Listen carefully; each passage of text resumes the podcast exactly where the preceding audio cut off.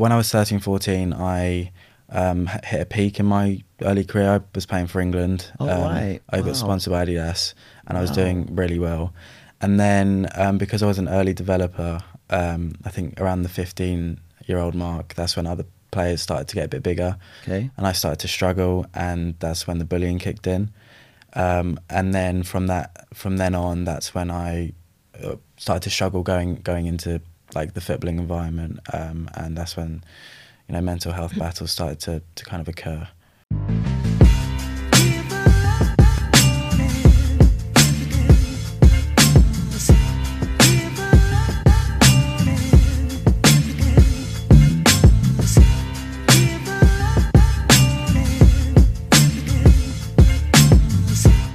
Hello and welcome to the Project Footballer podcast, episode 13.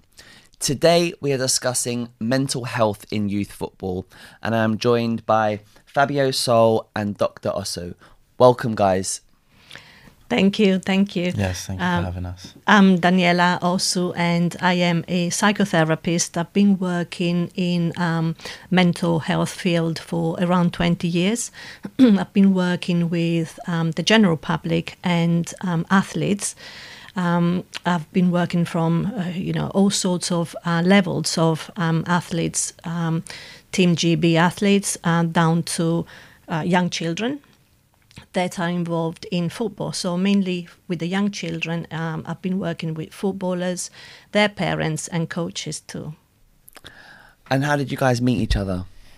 Yeah, so um, Daniela's son KJ, he's one of my, my closest friends, and we we grew up in school together. Um, so there was a point um, where I was at Reading FC for five years, from 12 years old to 16, and um, in that time, uh, around 15 or 16, I think that's when I started to develop um, some some mental health battles, and that's when I approached Daniela to kind of um, help me in that aspect and, and get me better. Okay. Yeah. Okay. And and can you talk me through that process and that journey? Yeah. Um, well, so it was it was basically all my kind of problems came from from on the pitch. Um, every time I'd step on to the pitch, I'd get a flourish of anxiety. Um, I wouldn't be able to really perform. My head would be like all over the place, and I, I was was bullied as well from a from a younger age, so that kind of had that like um, effect on me further on. Um, so with Daniela, she kind of helped me work on the self talk in my head, the, the beliefs I had, um, to kind of get a healthier mindset to to approach the football in, and that allowed me to enjoy football a whole lot a whole lot more. Yeah, the um, interesting thing is um, when Fabio reached out, um, we obviously had a, a trial session to see if we could work together. And my style is very much um, I'm listening to the person. So it doesn't matter if somebody's 9, 10, 15, like what Fabio was, or if he's a parent. I don't have one size fits them all. I usually listen to what the problem is and from an emotional and psychological point of view, and then I design the treatment around it. So that's how Fabio and I hit it off. Um, basically, I listened to him, understood what was going on as a person and as a footballer, and then obviously we, we just um, we just went from there. Um, we talk a lot. I mean, I hear a lot of talk about mental health. Um, I kind of developed in my head a different sentence because it is mental training that um, is necessary and needed out there from a young age, um, but not just for the children, especially for the parents as well, because I am a parent and I was a parent of a footballer. Um, and nobody prepared me for the journey. Um, so I was out of my depth in a way as a parent. Yeah. Um, so yes, I, I fully empathize with the footballers and with parents, but also um, interestingly enough, I empathize and understand how coaches could be out of their depth too at, at times, yeah, because I don't think they have a uh, a knowledge of mental health or mental training uh, for themselves, and you know. To pass on to, to- pass on, yeah. yeah, to pass on to, to, the, to the children and the parents, because there is pressure from everywhere. So you guys have now formed the company Footballers Minds. Yeah. Um, and how is that going? Yeah, it's going it's going really well. It's going very well. We've had a lot of successes. Um, we had a lot of struggles as well. Yeah. Um, obviously, being new and in a field that is extremely competitive, but also I think it's a field that is quite secretive. Okay. So um, admitting a uh, struggle or um, uh, even uh, saying I've got a need here could be seen as a weakness. Yeah, I think um, the the main sort of um, intention behind creating Footballers Minds was from from when I was struggling, I didn't really have anywhere to go to. So if I was when I was in the academy or people at, at younger ages, um, we kind of wanted to be that service for those those children almost to have a safe space to talk to, um, especially with parents as well, because I got a lot of of pressures from my own parents who did the best they could, but they only knew what they knew, and so um, it did affect me going into different sessions, different matches.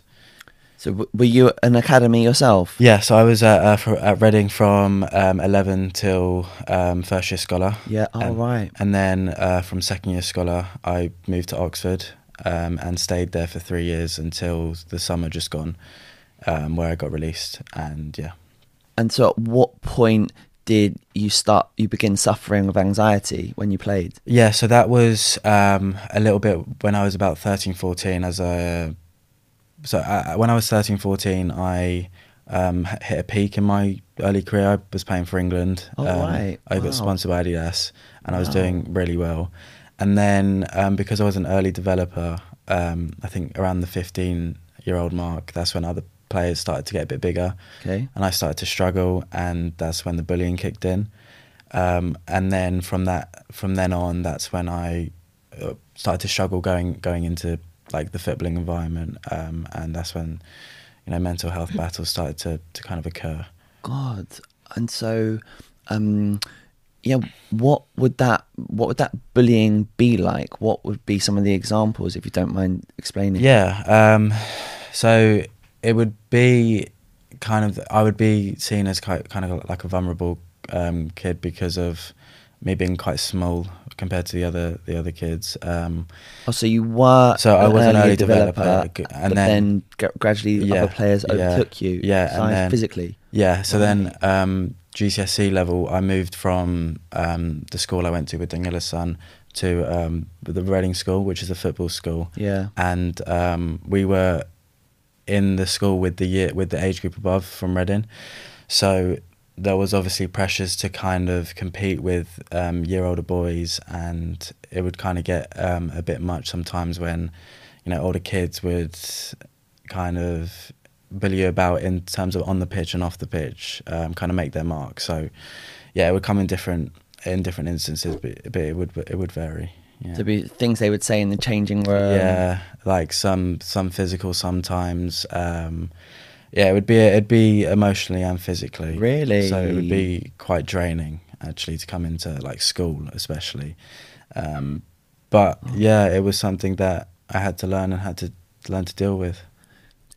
do you think looking back at it now reflecting because like you say the academy environment is so competitive as much as your teammates they're probably also looking to understand that there's only so many players that would get scholars would get pro contracts so you're also competitors Yeah. D- do you see that they were sort of maybe using bullying to try and have another player now removed from their their competition Yeah, maybe. Um, in hindsight, now I'm obviously going through all that. It's easy for me to say that the only person you should compare yourself with is yourself. Okay, yeah. um, but back then, it was probably an ego thing for for the other players to try and get get a step up or get ahead of um, other players somehow. So some players would put some people down, or the banter may get may get a bit too much. Um, but yeah, I think that's the same in any footballing environment. I think i don't know if it is well, it, it kind of varies in degrees, but changing rooms can be very toxic. Right. Um, the some changing rooms are great and healthy, but some the banner can get a bit too much, and that's when players they they don't want to speak up because they may be seen as, as weak or or struggling. So yeah, it can it can be quite difficult. Do you think this is an English culture Do you think this is the same in in other countries? Um, I, I don't I don't know about other countries. I think because the football in, in England is such a, is such at a high level, everyone wants to be at the top, and they'll do anything to get there, which I respect. But obviously, when you're putting other people down as a result of that, that's when it gets too much, and that's when you should reflect on how like you should be behaving. Mm. And how, how did your coaches or the club help with this? I think at the time, um, I kind of kept it all to myself, so I kind of uh, suppressed everything. Um, So, so ex- exactly what age was it at its worst? so at its worst was probably 15. Right. Um, I used to like um, go to the toilets to to cry, um, to like get it all out, so that I could then approach training in a kind of fresher mind. But the coaches didn't um, really have a lot of information, as I didn't really say anything, um, which as a young kid, I guess, is totally reasonable because you don't want to affect your chances of getting any deal because you're struggling or um, yeah i think it was it was down to me to to kind of keep it to myself So, were the coaches aware of it at all? Because obviously, coaches are going to be in the changing room. They're going to be on the training pitch. They, they're going to be close to it. Did did they turn the blind eye? No i don't think they turned a blind eye. I think they were aware of the the clashes between our age group and and the age group above. Um eventually i did start speaking to um the club therapist but that was at 17 so that was two years um after. But yeah in terms of the coaches they were they were quite oblivious as we didn't really speak up um, and say anything. And so, remind me again, how old were you when you then reached out to Daniela? So that was about uh 16 Yeah, Yeah. around that time. Yeah. Yeah. Had you been released from Reading at this time? N- uh, no so i left reading um So you didn't you didn't even get released. You just walked out. Well, it was a difficult situation. I because of the the struggle I was having, I kind of asked to leave. Um, uh, they kind of took it as they got quite offended because like why would a player want to leave? And I explained that I was really struggling mentally.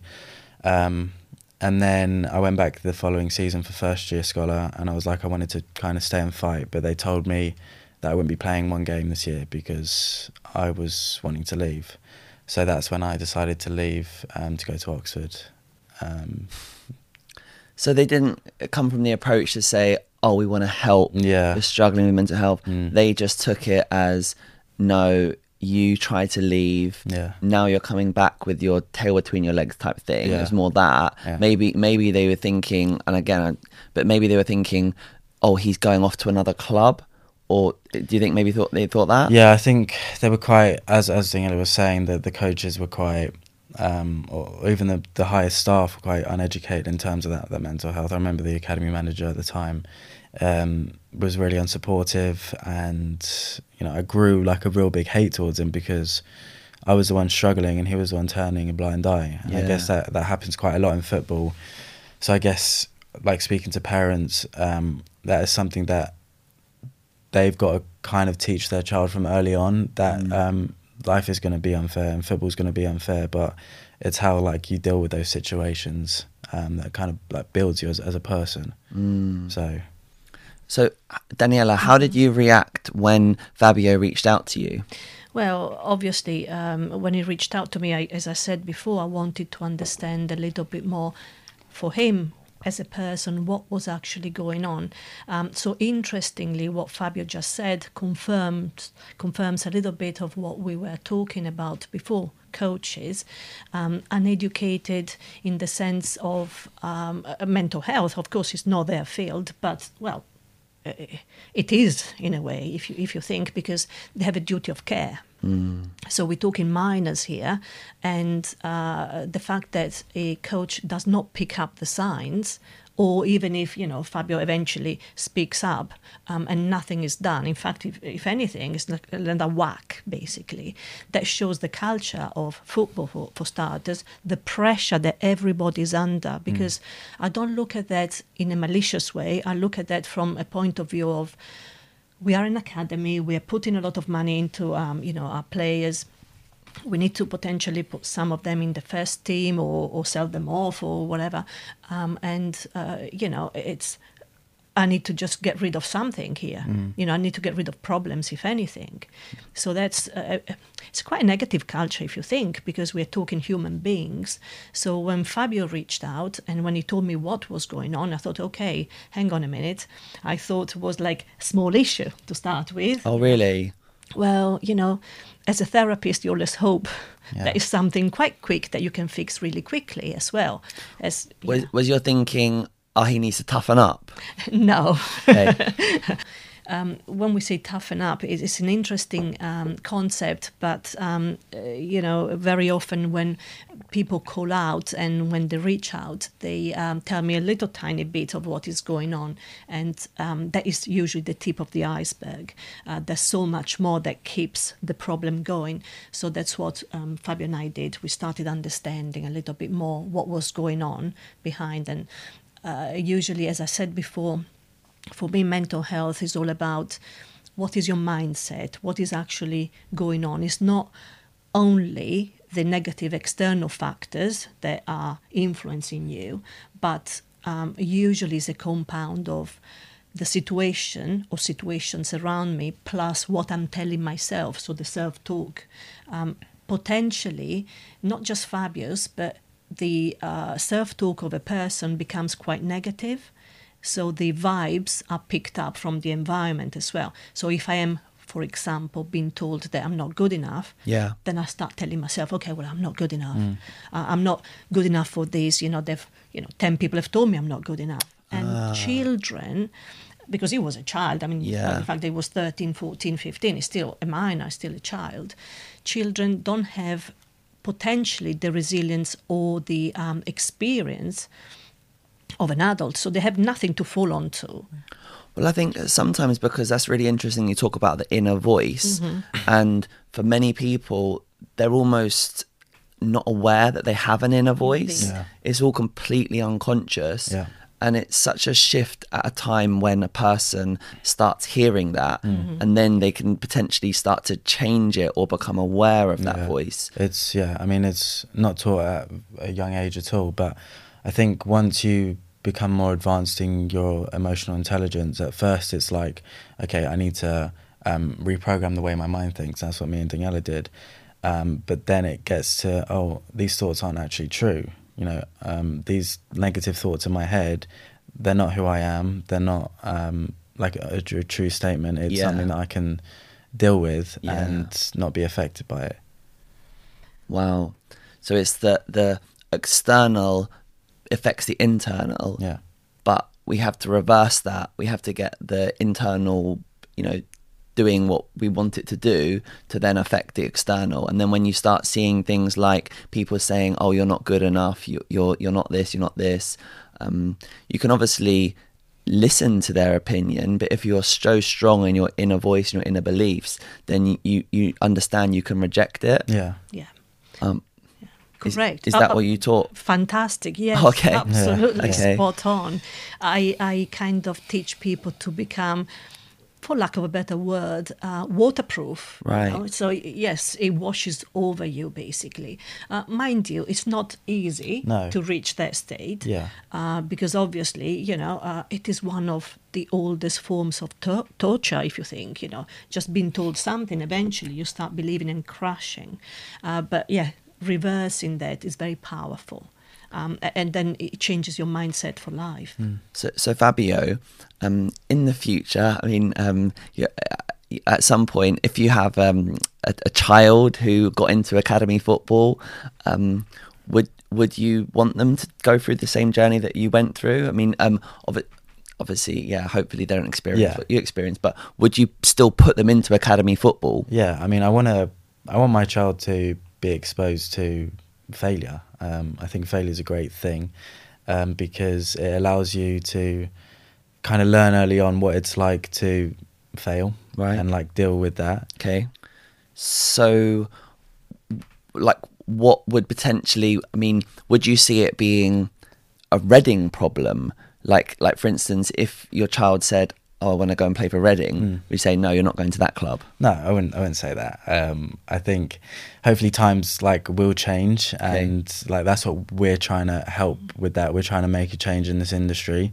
Um, I don't think it's any particular club that's worse than the other. I just think that people responsible for the duty of care, parents, coaches, um, even the child itself, should be a bit more um, exposed to the intelligence of what can I learn about myself because you're going to be living with yourself for the rest of your life and Mm. it's important to learn what's going on in your mind um, so you can essentially I remember Daniela saying to me that I will eventually be my own therapist like Mhm. I will teach myself how to overcome things and I won't need Daniela um, so yeah that, that's where I'm from that's where I'm coming from in that in that aspect So, what like coping mechanisms would you give your child to deal with? I mean, do do you see? In fact, sorry, let's ask this question. Um, do you see that kind of bullying and um, will, will be a is just a part of academy football? Do you think that's just always going to exist in a changing room? Mm, No, I, Right. I hope I hope not. I hope not. Um, but I'd hope that I'd bring my child up in a way where he value or he or she values their their own opinion more than others. And Okay. They don't get swayed by what other people say, and they can stand stand strong and tall in what they believe in. Um, so yeah. And, and Daniela, how does a parent teach that to their child? Yeah, that's a very interesting question. Um, you know, as, as I always say, children are like white canvases. Yeah, Yeah. so you you actually put in quite a lot into them. Um, and um, Fabio touched upon a very important point: teaching children that failing, that um, unfairness exists, um, is one of the most important lessons. I think there is a big culture in England. Um, I'm saying in England, maybe all over the world actually, about the fear of failure. Yeah, so I, I know a lot of parents who do not put their children through an academy, for example, or any uh, activities for fear of them not being good enough, so failing. I actually think uh, that myself, my son, uh, we failed a few times in our lives in different fields. Um, failed at, you know, maybe scoring a penalty for my son or, or something, anything. And it's so healthy because it's good to feel the crush of emotions, but knowing how to pick yourself up and acknowledge that you are fallible like anyone. So that's a good lesson um, to have, I think, to to know that um, things may not go right. But if you have a goal, so establishing goals in life um, is very healthy and important. And the goals need to be revisited, obviously, because hey, if I want to be, you know, the best therapist in the world, I'm still working on it. Okay, so we may need to reset our goals. And it's all right. It's all right to adjust. And it's all right to, firstly, not believe in limits, but maybe find that, you know, you have a boundary at one point. Um, and that's all right as well. You know, if you cannot be a, um, I don't know, um, the top player in England, well, is it okay to play in League Two? Yeah, does, does it make sense? So that's not a failure because I've seen a lot of parents, especially, that give a sort of mentality to the child, and that unless you go to, you know, to play for Chelsea, for Liverpool, or you know, a Premiership club, that's it. You're Yeah. not playing anymore, and that that's a crushing lesson. Rather than saying, "Hey, you want to be a player? Maybe you play for your local team eventually, and that's all right." Um, so it's enjoyment as well of life rather than uh, black and white. It's Yeah. either all good or all bad. Yeah. What about with that journey where you'd had you said you're an early developer and then you you got um, success at Reading, Yeah. um, s- you in England. Um, so had your trajectory always been success? Um, oh, sorry. What do you mean? But Like so, had you always experienced success the whole time? Had you ever had failure? Yeah. until that point. Yeah, so um, because I was an early developer, um, like up until that age of 14, I, I had experienced a lot of success. Right. Um, going to England and being sponsored by Adidas. I think in year seven, our school team, we we got to the, the National Cup final, which was in the Madejski Stadium. Um, we lost that, but we, we I, I experienced a lot of, of success going to that point. So when I started to experience those failures, it was kind of a big shock. And yeah, it it was not something I knew how to deal with at all, Right. and didn't obviously deal with it very well because of that. Um, so I guess like experiencing those those successes were were great. Yeah. But I think um, if I were to have a few failures within that, that would have been also very helpful for me Hmm. for the future. In our last episode, we talked about the importance of growth mindset and what parents can do to, when they're praising children, be careful to praise the result um, and focus a lot more on the process that led to the result. Yeah. Um, what are your thoughts on that subject, Daniela? I absolutely um, agree with that. Uh, one of my, um, you know, philosophies is actually growth mindset, Yeah. which means flexibility, and that's what we were talking about. That's why it's important to be exposed to different uh, results in life. Yeah, so it could be, well, I'm not succeeding very much at that. But that's all right. You know, average is okay as well. Um, so it's a spectrum basically. It's not something that is um, stuck in time, and it's uh, learning. It's, it's it's a learning culture. I'm learning from my experiences. Yeah. So looking at um, situations uh, as an experience is always good um, because obviously you, you're not boxing something up, so you're not you know being tied Um, and, and, and that's the be- it is the best that a, a parent and a child can have, like a growth mindset, very flexible view of life. Yeah. That, that's you know, I mean, honestly, if you have that, if you develop that and maintain that, hardly ever you can disturb yourself. Mm, yeah. Yeah. So the disturbance is short lived. I'm not saying that people will not feel negative emotions, but the negative emotion will be healthy. Let me give you an example. So, if I have failed as a child um, to get into an academy, me as a parent can encourage that child to say, Well, look, hang on, you, you failed at getting into that academy, but look at the world. I mean, how many possibilities are there? Mm-hmm. And at that at that point, sadness is normal. The child cannot be happy. You know, I, I I aimed to get into that academy. I didn't make it. So sadness is a very healthy response at that point. Depression would be a stretch too far. So if I actually stop playing because I didn't make it, if my parents tell me that's all right, you know, rather than that you'll do ballet, mm. um, you know, then it becomes like, oh my God, failure is mm. definitely very bad. Yeah. And then, you know, depression is okay at that point. So each time I fail, I'll be depressed. Hence, I might not try anything mm. that makes me potentially fail, that, you know, could actually have the outcome as failure. While, as I said, if a parent encourage, encourages me to have a good old cry about it, yeah, and we all cry together, and we're all quite sad, and we talk about it, and we say, "Gosh, it wouldn't have been fantastic if you, fantastic if you had made it, but you didn't." Yeah, I think it's um, like parents sometimes um, focus on the outcome of the situation rather than addressing that they, they have done their best and that's all that, that they can do. Um, it's not to be so focused on if they succeed or fail. It's like, what lesson can I take from this? and it's it's about the being open about talking about emotions as well as a parent often us as parents and i'm putting myself in it want to protect the child and not show that we feel something about the situation when i think it's quite healthy to say well i feel very sad Mm-hmm. you know as a parent i feel really sad and sad for me and sad for you because i had hopes as a parent and you had hopes for yourself um, so let's talk about it In, in my experience, some of the best players that I've ever worked with have got a real desire to win. Yeah. yeah Th- They they do not like losing, I know. Um, and they feel that pain when they lose. Yeah. Um, but the thing is that they will then take it into their training. Mm-hmm. You know that they're going away and like you know working super hard, Yeah. um, and then you know they're they're working to avoid that pain to happen again. Hmm. Um, do you think that's a healthy approach?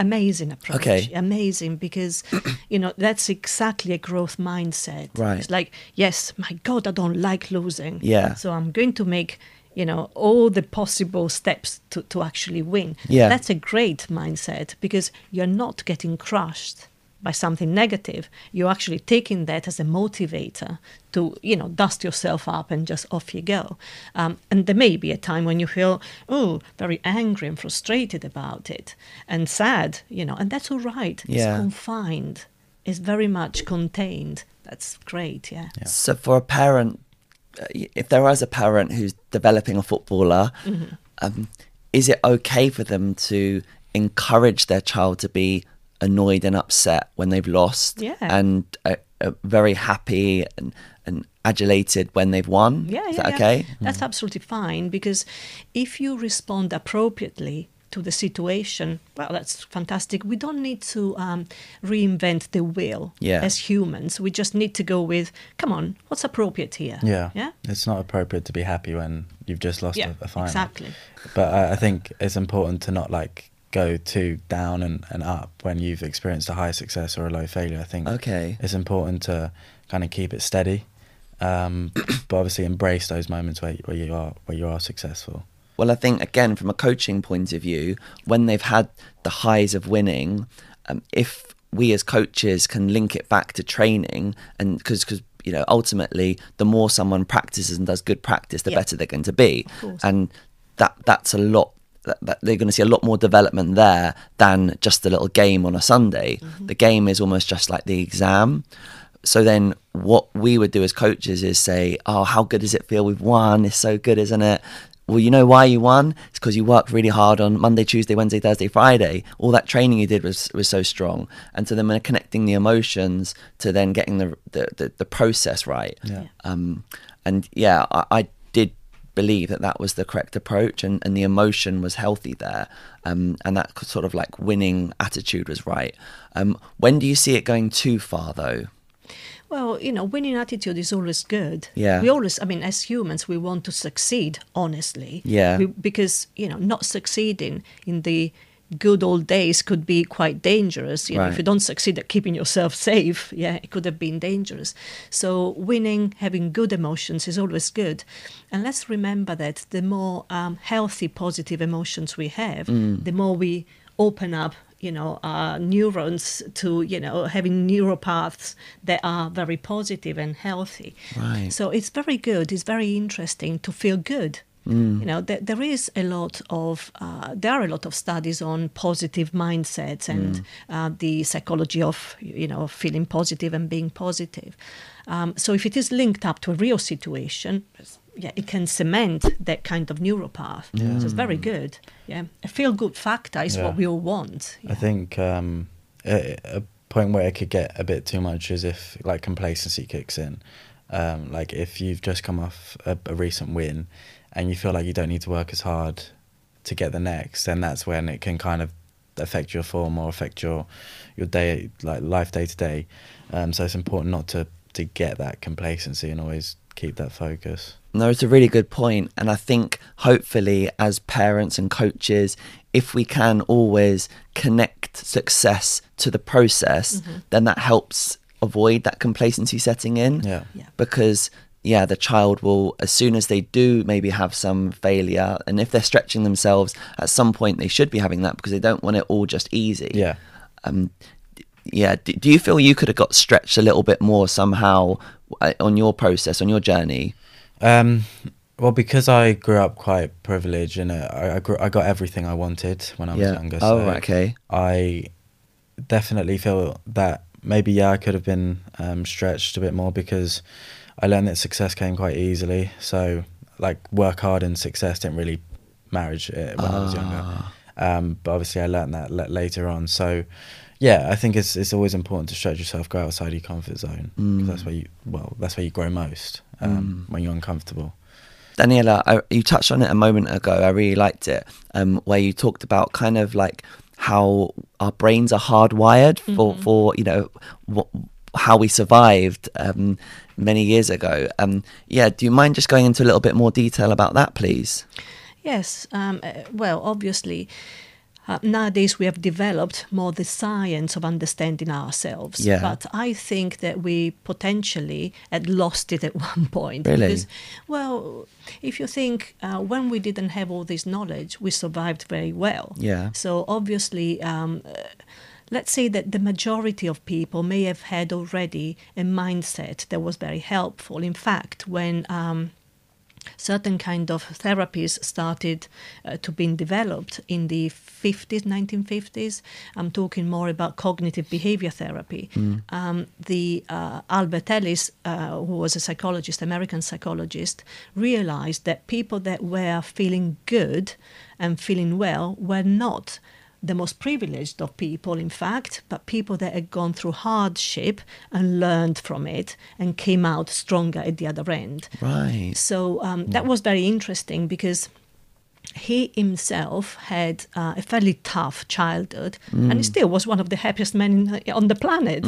So he thought, hang on a minute, there must be something here that had not been understood so far. Um, so now the fact that we are studying it doesn't quite mean that we didn't have it before. So we survived because we are quite resilient. Um, and it's about, uh, you know, what, what was seen and developed was um, uh, understanding that it's not necessarily the situations that we are in Yeah. that create our disturbance, but it's how we view those situations. Yeah. So, for example, uh, if I was to lose my job, it is not the loss of my job that creates my depression, but it's how I view that loss. Yeah. Okay. Okay. That does it make sense? It it does it does. Um, I suppose like I'm thinking like millions and millions of years ago. Yeah. Um, yeah, we're we're walking across the plains. Um, you know, maybe uh, the, the people at those times would be, yeah, feeling terrible potentially because um, there's a lion attacking their tribe or something. Yeah. I don't know, just like a random example like that. Yeah. So so then that emotion of feeling the pain of someone in their tribe getting eaten by that lion uh, causes them to now go and build a fire and build a hut Yes. to protect them and now the tribe is now safe Yeah. so the emotion has saved that group and then they've then procreated and they're the ones who've then survived and um, yeah um so i suppose that's kind of like what i'm getting at of like Yeah. how the emotions are there to protect us Of Yeah, and, yeah, yeah. and they are healthy Yeah. and they're part of our survival spirit It's, it's like um, I think well back in those those days it was like if you saw like a lion or whatever, it would be that anxiety to kind of fight or flight. Right. Whereas now we don't obviously have that that that extreme threat of a, a lion trying to kill us. No. So it's like, well, if there's a, a threat, it's an anxiety telling us maybe we need to change something, but it's not as big as you know back in those days. That's where it's kind of like been programmed from. Um, yeah. Yeah, uh, it's absolutely like that in the sense that it's a very, very good question that you asked. Um, and it's, you know, in those days, yeah, correctly, the emotion was actually leading us to change our behaviors. Yeah. So the behavior was, as you said, you know, building something safer. Um, so we we learned from it. We became much more resilient. yeah So we actually knew that a a negative situation was not the end of it. Yeah, we can suffer in the short term, but what about the longer term? What are we doing about it? And that's exactly what um, was studied again in the 1950s. You know, how can we get back to that? Because mm. that's how we survived. Mm. Yeah, so we developed via our own emotions ways out of it. Mm. Yeah, and that's how we, we, we, we came to, to nowadays. As Fabio touched upon, well, we don't live in a war zone, thankfully. Yeah. So those uh, big anxieties, the fight or flight, are not uh, something that we experience in, in, in a sort of there is no real physical danger now. But we've turned that into an ego danger. So the, the threat is to my own self. Yeah. So, for example, uh, you know, if I'm not performing at the academy, oh my God, it's the end of the world. Okay, so that's how now we perceive threats.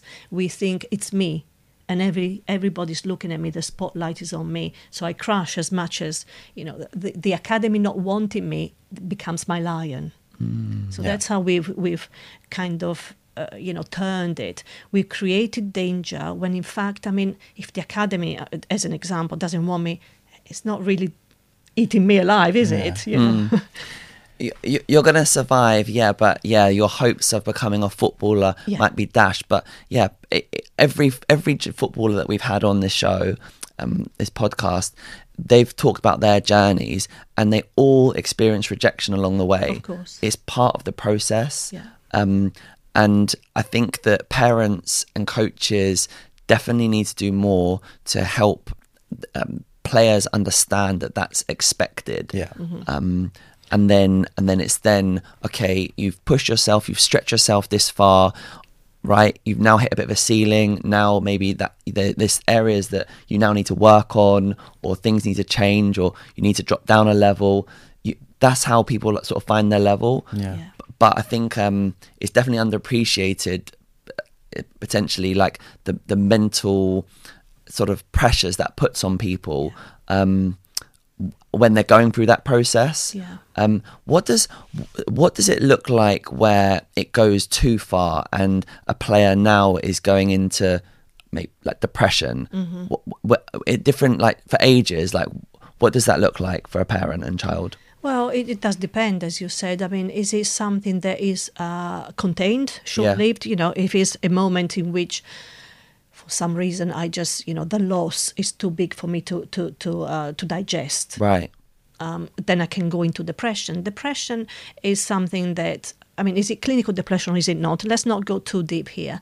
Uh, but uh, depression is something that we can all experience at times, um, and it can be healthy in a way because when you were talking about how did we evolve depression was what we felt when the lion was eating us alive Okay. in, in a short uh, time frame because if a lion is eating me alive Yeah. do not want to feel it. Okay, Mm, Right. so that's my last port of call. You know, after that is all gone. I see. So that's the anxiety before was making us run.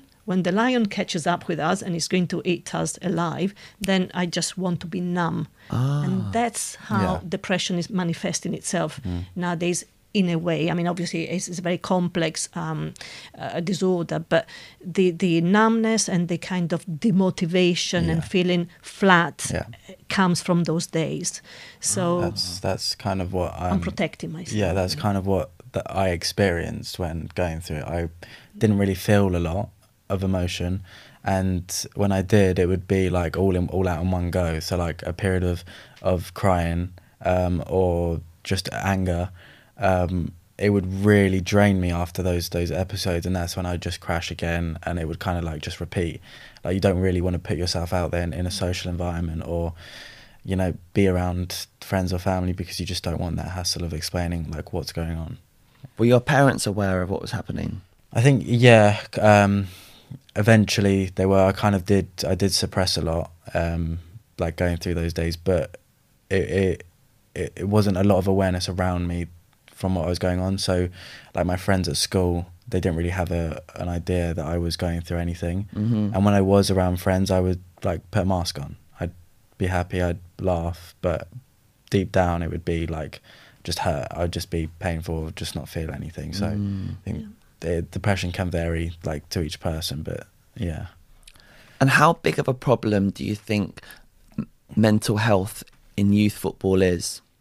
It's, it's a fairly big problem. Is it? Um, undetected at Right. times. Um, sorry, exactly for the reasons that Fabio was talking about. Firstly, the, the player himself or herself and or the parents may not understand the signs. Yeah. we're not as a society well educated in picking up the signs and picking up potentially from before okay? It is a slippery slope. It doesn't happen in a day or two. It's a, it's a continuing continuous process that will happen within weeks or months.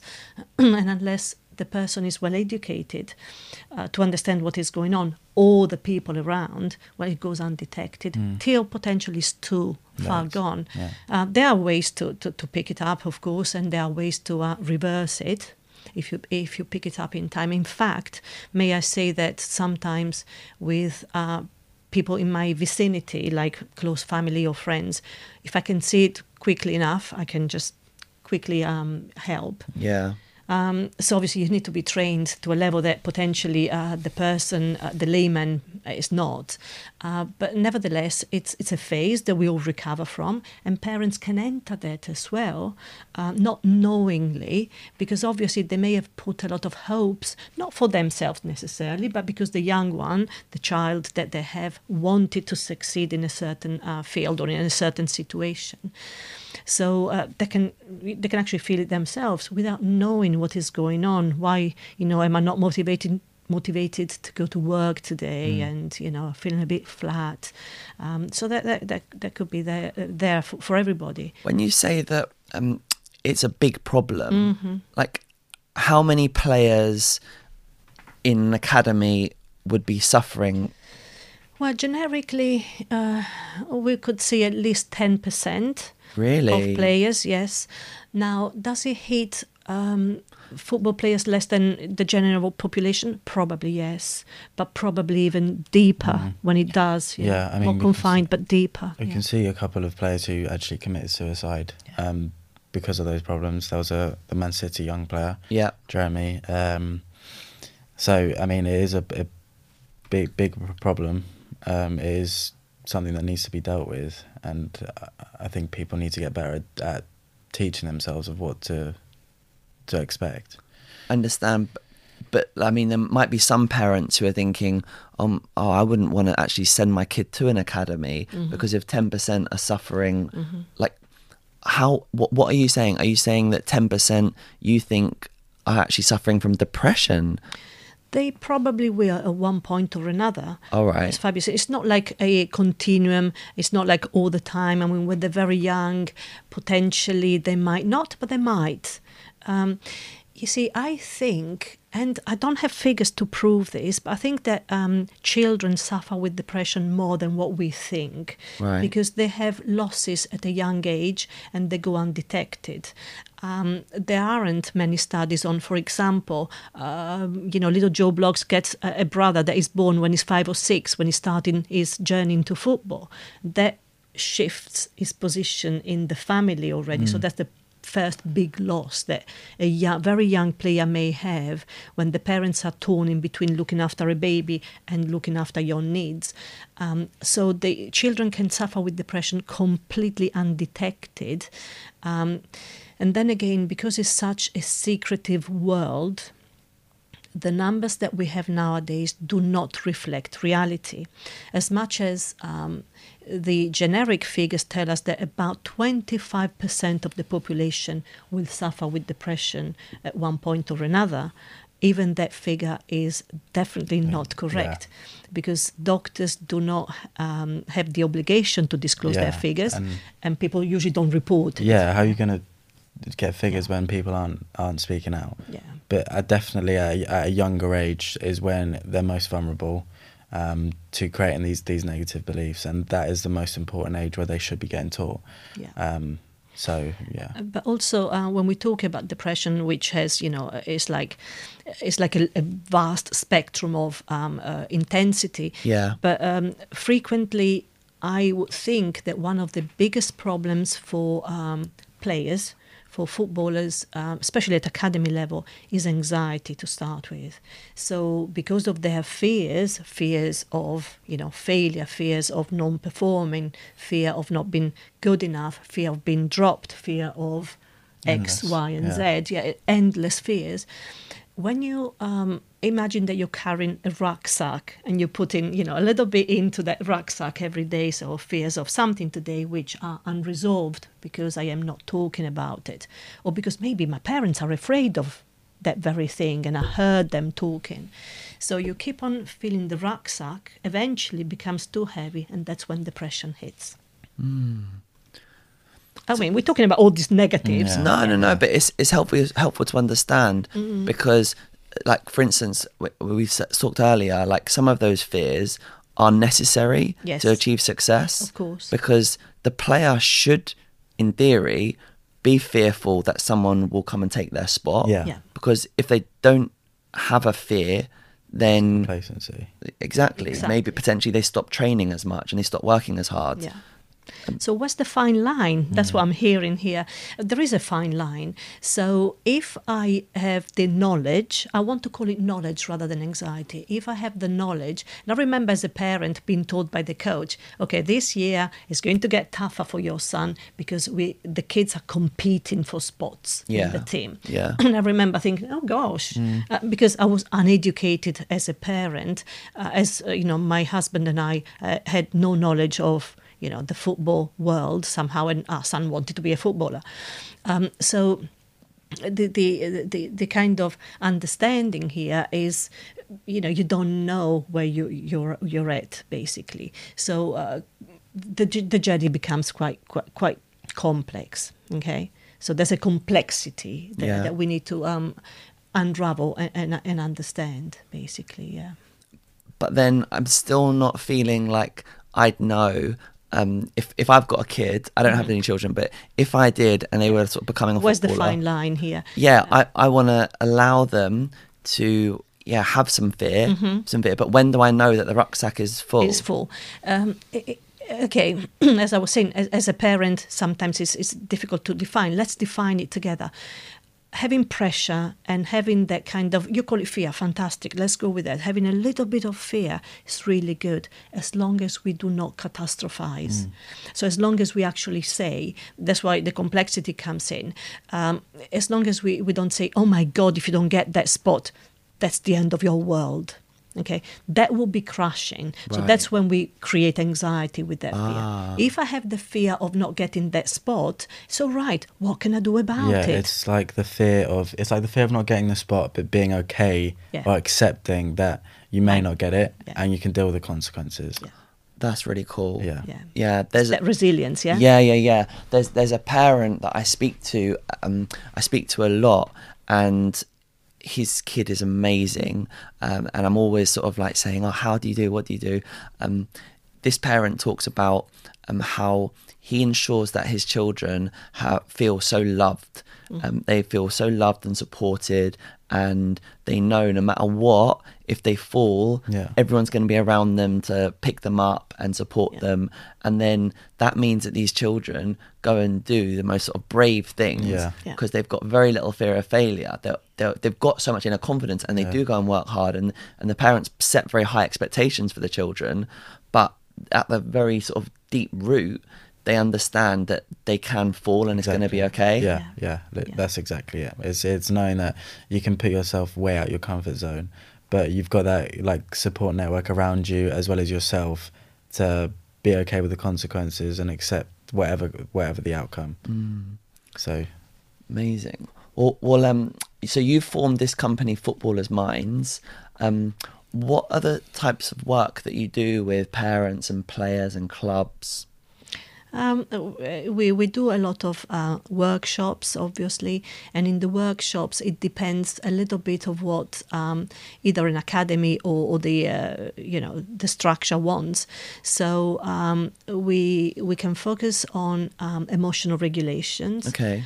Uh, so we're regulating emotions because as we've been talking a lot about feelings, um, and we all feel as humans, but it's good to be able to regulate it. So if there was anxiety, if there was fear, if there was anger, frustration, how do we contain it to a level that is workable? So exactly what you were asking before, uh, are fears okay? Of course they are, to the level that you know then I can contain and not catastrophize. Again. Um, what about if I feel angry and frustrated? Good, but let's have that not taking over my life. Um, and, and let's contain the self talk as well. So, emotional regulations, um, we do quite a lot of um, uh, different mindsets, growth mindset as well. Uh, we do the conscious and unconscious mind because something we didn't get into today but uh, obviously we do something quite consciously and other um, acts or, or even feelings that i have could have been unconscious so me not knowing how i created that and that's part of programming the mind And will you even do that for children like under 12? of course Really? yeah, yeah. I developed a program because I did work for a few seasons with um, AFC Wimbledon uh, from under nines. So from the moment they start the academy, that's what we did for a few seasons. Yeah. Uh, And what sort of techniques would you use? Well, quite a lot of techniques, quite simple, um, from the under nines to the under 12s, in fact.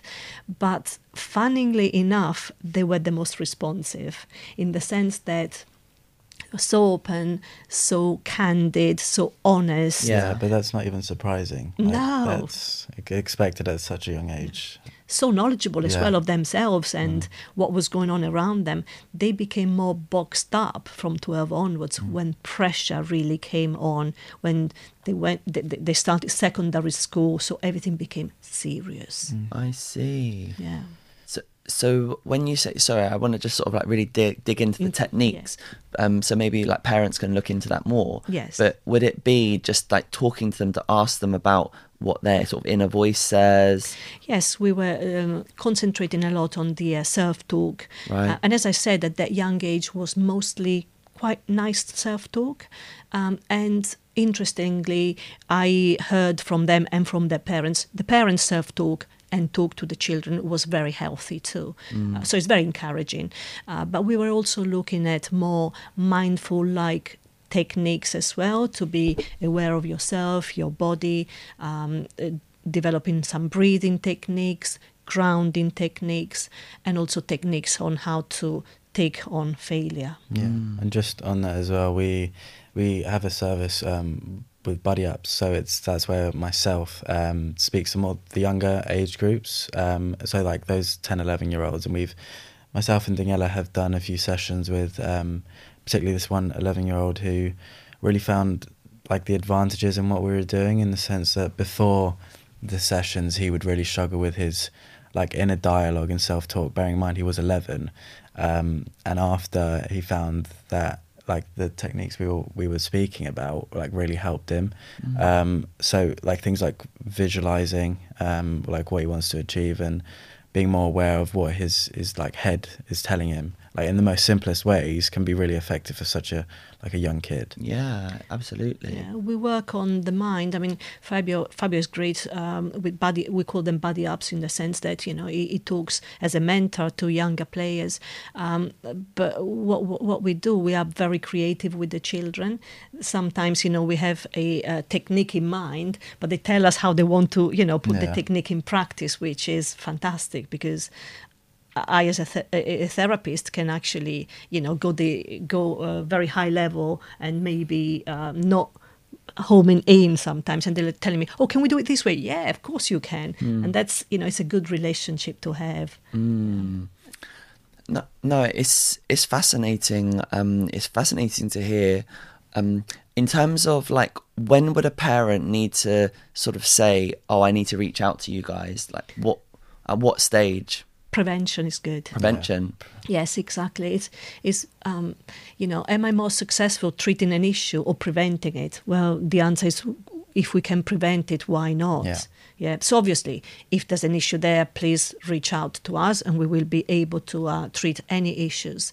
Um, But, but hang on, sorry. So, um, so so almost all parents should be getting therapy for their children. Is that your belief? Yes, Yeah. um, w- when we say that, uh, it's not therapy that I would just No, give, because yeah. therapy is given on an issue. Right. Okay, there is an issue. Let's treat it. mental training Yeah, it's mental training.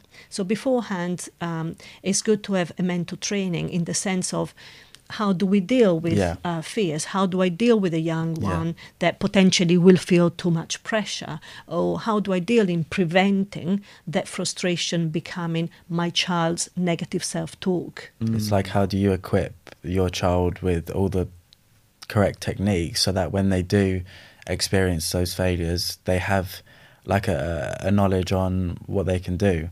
Especially at such a young age, it is so important that they get those like healthy beliefs um, to like take on into into adult, adulthood as well.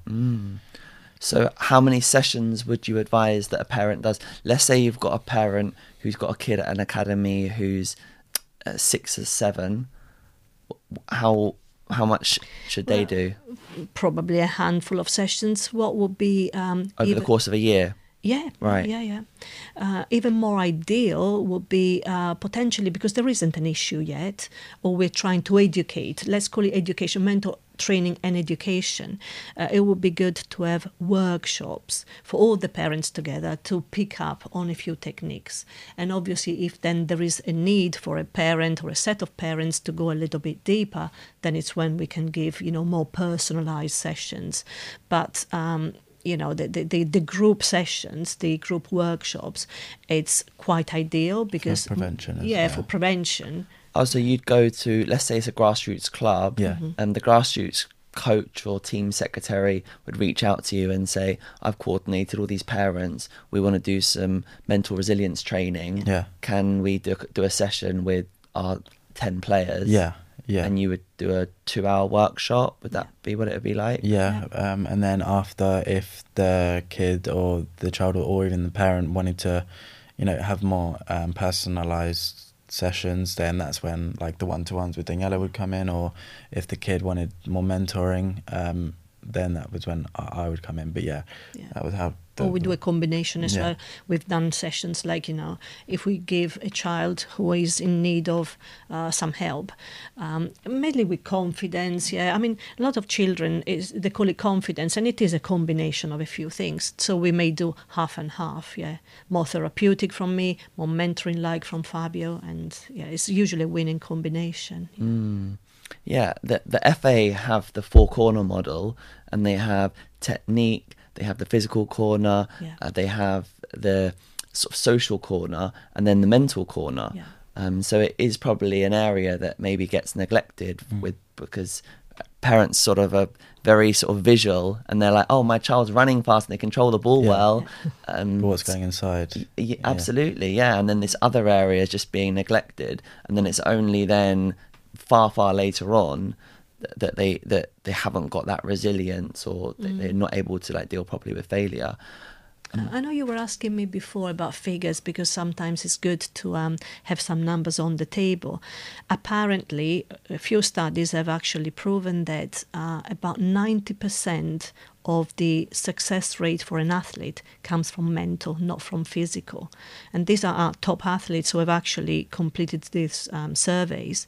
So they have said that 90% of you know the outcome as an athlete is mental. So the 10% is physical. Now i mean is it an accurate uh, appraisal? That i don't know but um, if if a professional athlete tells me that then i'm listening. Yeah. so mental health and mental stability uh, so mental training counts for quite a lot And sorry, one of my last questions. Um, I think it's been an amazing conversation. I think very, very beneficial to parents. Probably in a subject that they've never really delved into at such detail. I would imagine, um, because it's not really talked about in football. Um, but yeah, social media in football, um, in youth football especially. What influence or what impact do you think that has on mental health? Yeah, um, I think uh, as a, as a footballer myself, I think I've realised that being on social media can be very beneficial for some things, um, but it can cause you to compare yourself to um, like what other players are doing. Um, because on social media, it's usually like all the good things going on in your life, and then you compare it back to your life. And if you're not in the in the team or not in in the squad, you're kind of comparing your situation to theirs. But it's important to realize that like your your journey is different to everyone else's. Um, but yeah, social media can be a, a difficult place for some some players. Yeah, I mean, my, my experience with social media very much what Fabio is saying. I've been working at a different level completely with um, referees and assistants in, in, in Greece, uh, led by uh, Mark uh, Clattenburg. So uh, for them, social media is like crushing. Okay, and we're talking, you know, professional, um, you know, referees and assistants and the healthiest of them actually are switching that off a few days before the match and a few Right. days after. Yeah. So that's the impact, Yeah, basically, even at that level Yeah. that social media can have on your well-being and emotions. Yeah. or we yeah we just did an episode um previously which was just all around that subject um yeah this it's a new world isn't it? Yeah. it's ever changing um but i'm sure there's definitely Im- you know impacts for for people on their mental health with social media absolutely. Um guys thank you so much for your time um i think that's been an amazing conversation and like i said before um really beneficial to parents so thanks again and yeah if, if parents want to reach out to you um how can they do that Well, they can reach us via our website. They can send us an email. There are telephone numbers there as well, and it is footballersminds.com. brilliant all right thank you Thank you so much. Cheers. Thank Thank you.